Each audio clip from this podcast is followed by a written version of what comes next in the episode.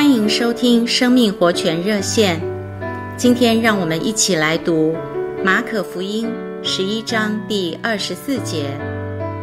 所以我告诉你们，凡你们祷告祈求的，无论是什么，只要信已经得着了，就必得着。乔治·穆勒的孤儿院里有两千名孤儿。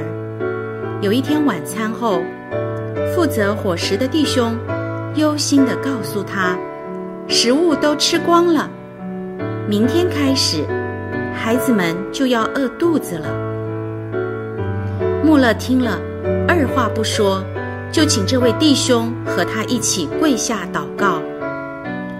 隔天早晨，虽然没有早餐，他仍吩咐人将所有的餐具摆好，孩子们都一一就坐。莫名其妙地看着院长，因为穆勒对着空空的碗盘谢饭祷告。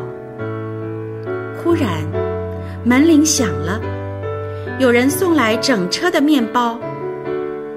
过了一会儿，又有人按门铃。有辆满载鲜奶的车子，正巧在孤儿院附近抛锚，一直都修不好。老板决定。将一车牛奶送给孤儿院，免得坏掉。亲爱的朋友们、弟兄姊妹，这真是信心的榜样。祷告不但要恳切，要有诚意，更要能够运用在我们里面的信心。而且信心是越用越坚强的。亲爱的朋友们。历代以来，有许许多多的基督徒，他们的信心都特别的坚强，他们祷告也特别有功效。从他们的经历，我们可以看见神真是可信的，而他们的信心也彰显了神那超凡的力量。